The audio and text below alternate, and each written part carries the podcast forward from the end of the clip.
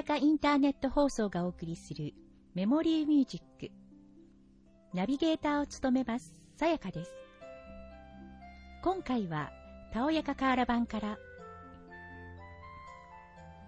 アイスランドの氷河の下では、火山ガスと水の流れによって大量のメタンが発生し、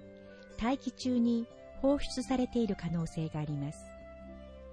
カトラ火山はアイスランド最大にして最も危険な火山。そのカトロ火山を覆う巨大氷河の一部であるソウルヘイマヨークトル氷河から強力な温暖化ガスのメタンが毎日最大41トン放出されています。そんな驚きの研究結果が11月20日付でオンライン学術誌サイエンティフィック・リポーツに発表されました。メタンの温室効果は二酸化炭素 CO2 よりはるかに強い。北極地方では永久凍土に閉じ込められていますが、温暖化の影響で凍土が溶けてメタンが放出され、温暖化を一段と加速させる恐れがあります。未知のメタン発生源を突き止めることは気候変動の予測に不可欠です。今回発見されたような事例が他にも存在するなら、人知れず大量のメタンが放出されていることになります。氷河からこれほど大量のメタン放出が確認されたのは初めてですが、同様に氷河と火山が互いに作用を及ぼしている場所でもメタンが放出されている可能性は十分あると研究を率いるイギリス・ランカスター大学の担当者は言います。南極大陸とグリーンランドの氷床の下で広範囲の地熱活動を示す証拠が増えており、大量のメタンが発生している可能性がある。研究チームによれば、氷河から溶け出した水のメタン濃度は、付近の川や堆積物より高いとのこと。また、氷河底面の微生物がメタンの発生源であることも判明しました。メタンは通常酸素と反応して CO2 を発生させるが、ソウルヘイマヨークトルでは溶けた水が氷河底面で火山ガスに触れます。火山ガスは水中の酸素濃度を低下させるため、発生したメタンは CO2 に変わらず水に溶けて氷河の外に運ばれます。つまり火山は微生物が繁殖してメタンを水中に放出するのに必要な環境を提供する巨大なメタン培養器なのです。研究チームはグリーンランドと南極大陸でも同様の研究を実施したい構えです。地熱システムが水の流れと結びついていれば、今回の観測結果をはるかに上回る規模のメタンが放出されている可能性がある。だとしたら憂慮すべき事態です。今のペースで温暖化が続けば、より多くの水が溶け出して氷河の底面に触れ、氷の下の火山活動と地熱活動の結びつきが強まりかねないと言います。氷が薄くなって氷の下の火山、地熱システムへの圧力が減り、噴火活動と熱の流れが増す可能性もある。そうなれば、氷河底面でのメタン生成が加速するはずだ。それでは、ここで音楽をお聴きください。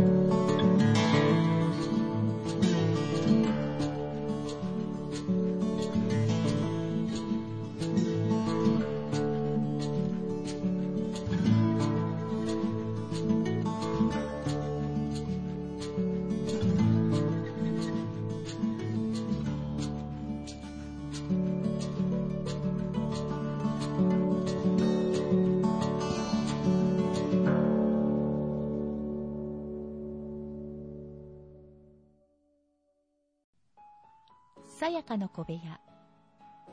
今回も引き続き岐阜県箕面市の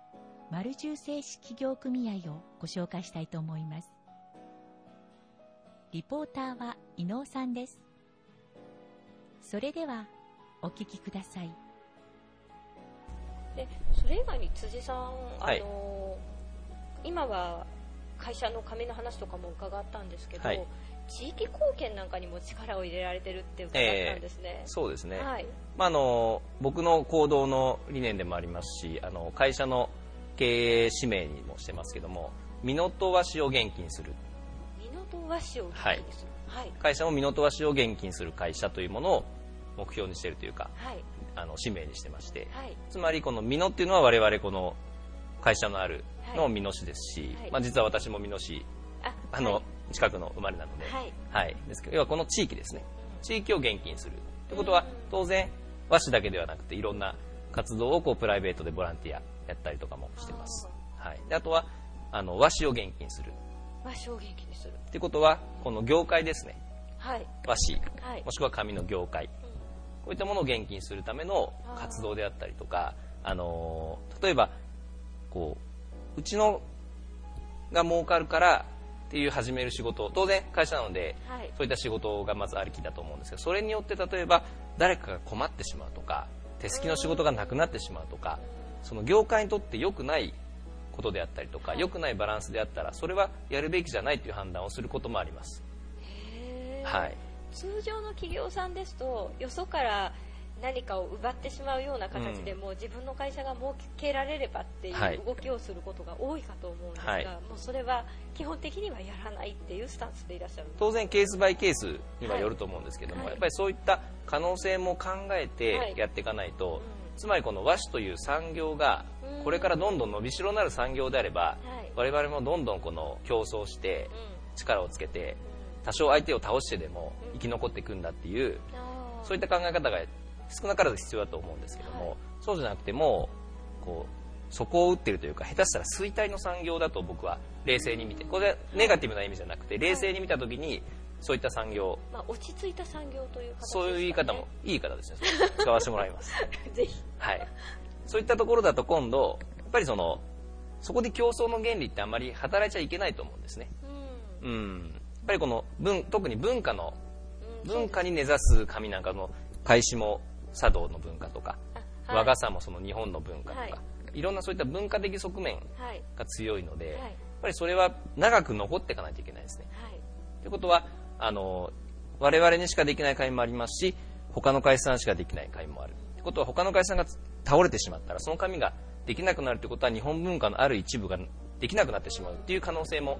あるのでやっぱりそれはみんなが守るべきものを守って、はい。みんなでしっかりあの当然切磋琢磨していい意味での競争はしていくべきだと思ってるんですけども、なんでそういったスタンスで物事を見るように仕事を見るようにします、はい、あといろんな業界、まあ、和紙の業界のいろんな特に若手の仲間と一緒にこう紙のイベントを企画したりとか、はい。まあ、場合によってはちょっとお酒飲んだり交流を図ったりとか、うん、そういったものも意識をして特に我々機械好きっていうのは手すきの人がすると一時はこの仕事を奪われたといううんそういった見方をされることもはい。ありますし、まあ、実際そういった側面もあると思うんです。今先ほど、はい、地域貢献のお話の中でイベントなど開催されてるっていうおはい。話伺ったんですけど、ええ。どんなイベントを開催されてるんですか？あそうですね。あの地域貢献というか業界のことですね多分、はい。あの業界の仲間といろいろイベントっていうことですけども、例えば美濃市ってあの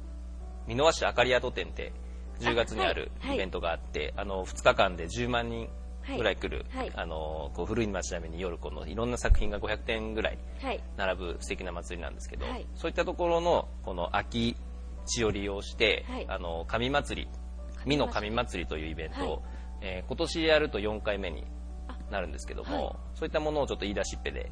開催して、まあ、要は、えー、と業界の仲間10社ぐらいでうん。販売会ですね、はい。まあ、やるってることはひ至ってシンプルなんですけど、はい。僕が実はこの美濃っていうか丸十精神帰っていたのが7年前かな、うん。うんになるんですけど隣の関市ってあご存知ですか、はい刃物が有名で、で、えー関刃物祭りっていうのがあるんですけど、こうなんで関に刃物祭りがあって、うん。美濃に神祭りなら、うん、和紙祭りっていうのがないんだろうって思ってやらないって話をして結構まあ業界の人も動いてくれてそれでまあやるようになってまあそういったものをやると一緒に作り上げて当然ね、あの打ち上げでお酒飲んだりとかも含めてそういった活動が特にこう活発になってきたりとか本当はもっとこういろんな企業さんに参加してもらうようなイベントにしたいなって思ってるんですけど、確かに、あかりアート展自体はもう少し前から始めてると私は認識してそうですね20回ぐらいになりますその時はもうあくまで街をあの照明を夜につけて、はい、景観を美しく見せてお客様をお呼びしようっていうだけのイベントだったのかなって思うんですけど、そそこにちょっとせっかくなのでそこで使われているような和紙とかもちょっと買っていただけるといいなっていうような感じですかね。はい。実際そこでよく買っていただけてる製品とかっていうのはあるんですか、うんはい、まあ、やっぱりちょっとしたその和紙の便箋なり、ちょっとした明かりなり、まあ、小物というか雑貨というか、はい、まあ、そういったものが多いですかね。そうなんです、ね、はい。まあ、中にはうちみたいな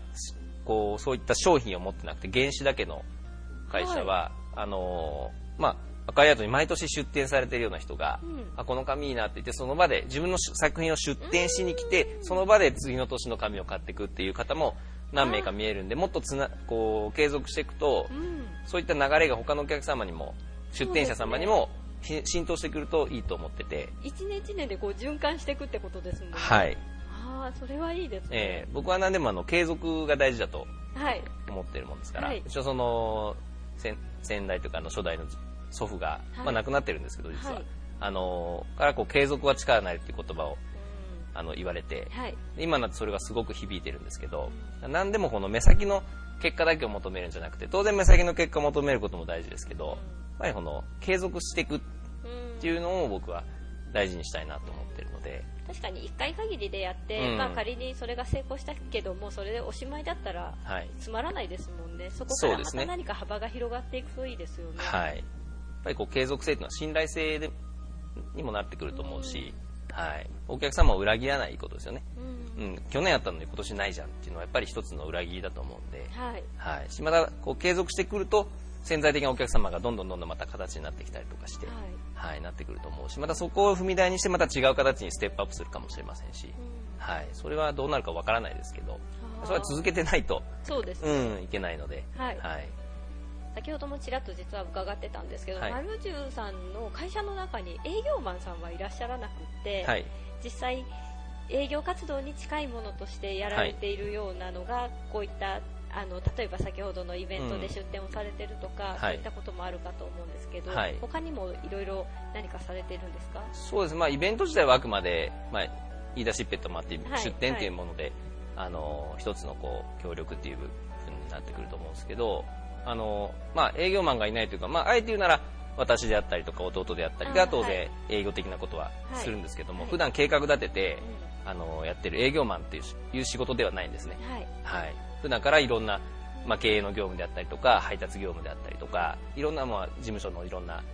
あの事務処理であったりとかいろんなことをやってるので、はい、はい、でなかなかそういうふうに計画立てて営業だけに時間を割くってことは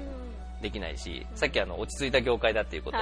おっしゃいましたけど、はい、やっぱり落ち着いちゃってるので、はい、たくさん売りに行っても売れる可能性って極めて少ないんですよね、だから僕もといろんなところに行っていろんな提案をしたこともあるんですけども、はい、まあ、僕が営業下手なのかどうかわかんないですけど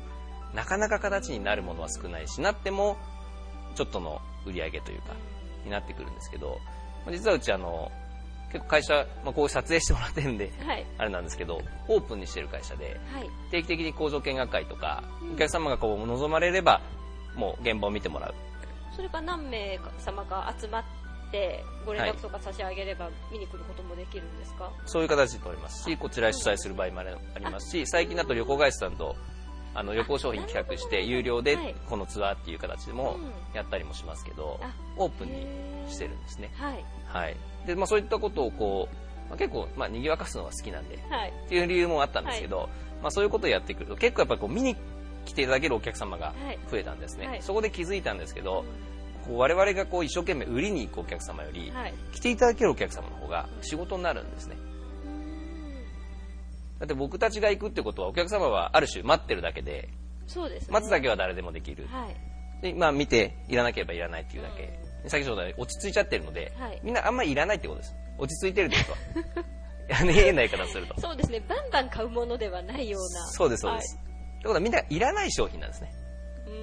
い方を変えると、はい、そういったものを売ってもやっぱり売れるわけがなくて、はい、でもやっぱり世の中には必要としている人とかいろいろ考えている人がいて、うん、そういった人はやっぱ熱意があるので、はい、そういった人は情報インターネットでもいろいろ探しますし、ね、いろんな情報を聞きつけたらやっぱ見に来たい、この山奥まで時間とお金をかけて熱意を持ってこう見に来るんですね、そうするとやっぱりそういってここまで来ていただけるお客様っていうのは熱意があるのでこう現場を見てあこうやって作ってるんだねとか見えればやっぱりこうマッチングとしてあの成果につながりやすいとか、はい、まあ、すぐにはならなくてもこう関係性が継続しやすかったりとかそこにある時あそういえばと思って気づいたんで、はい、だからもうあの営業活動こちらからアクションするような営業活動は基本的にはもうやめようと、はい、いう形でもスパッとやめました。あはいでもその転換がうまくいってるような状態ですよね、きっと今。まあ、うまくいってるのかどうかわかんないですけど、はい、こっちの気持ちとしては楽になりました。ああ。はい。やっぱり働いてる方も、はい、こうなんて言うんでしょうね、今時カツカツしながら働いてる方も多いかと思うんですけど、そうすね、そうすると、ね、仕事も長続きしないじゃないですか。はいはい、それは、ね、はい、うん、本当におっしゃる通りで、まあ、私も実は、さっき7年前に帰ってきたって言いましたけど、はい、その前は全然関係ない仕事で、東京で営業の仕事をしてたんですけど、やっぱりその働いてって思ったことは、はい、みんな忙しすぎますよね。忙しいと思います。あの日本の人は、はい、まあ、真面目よく言えば真面目なのかもしれないですけど,、まあ、ね。はい、まあ、GDP も世界3位、まあ、落ちたとはいえ3位ですけども、やっぱり1人当たりの生産性というのは低いですよね。うん、えー、ってことはそろそろこの我々ものづくりなんで、はい、やっぱり安く仕事している会社がいかに多いかっていうことですよね。はい、でやっぱりその労働安い人件費を求めて工場っていうのはあの中国はじめこういろんなところに外に出ちゃってる状態。はいということはやっぱり日本の人としては働き方を変えていかなきゃいけないし価値観も変えていかなきゃいけないってことに気づいてそれでやっぱりこう自分も特に今年のテーマはあの余裕の一生懸命、余裕の一生懸命。はい。実は僕あの昨日まで 3, 3日間休み取って家族旅行行ってたんですけど。いいですね、はい。まあ、そういうのをどんどん取って休む時は休むで自分の人生で大事なものに時間を使う、うん、今回は家族に使いましたし、うん、趣味に使うかもしれませんし。で仕事するときはもう一極集中で短時間でガッとこう一生懸命働いて一生懸命遊ぶ休む遊ぶ、はい、そうやっぱりそのお金の量じゃなくて、はい、豊かさの量が変わってきますよね。そうですね。だから収入をこれからガンガン増やそうっていう働き方は、うん、あのまあ、当然そういった働き方をされる人はそれでいいと思いますけども、みんながそれをする時代なのかなって思った時に、それで疲れちゃう人疲れちゃってる人が実際多いし、まあ、僕の仲間でも後輩でも疲れちゃった人もいっぱい いるし、いっぱい見てきましたので。辛いですよねそういう辛いんですよね。はい。特にまあこんな大自然の中で仕事してるんで、うん、あののんびりといい意味でのんびりと、うん、はい。いかがでしたでしょうか？今回の「さやかの小部屋」次回もお楽しみに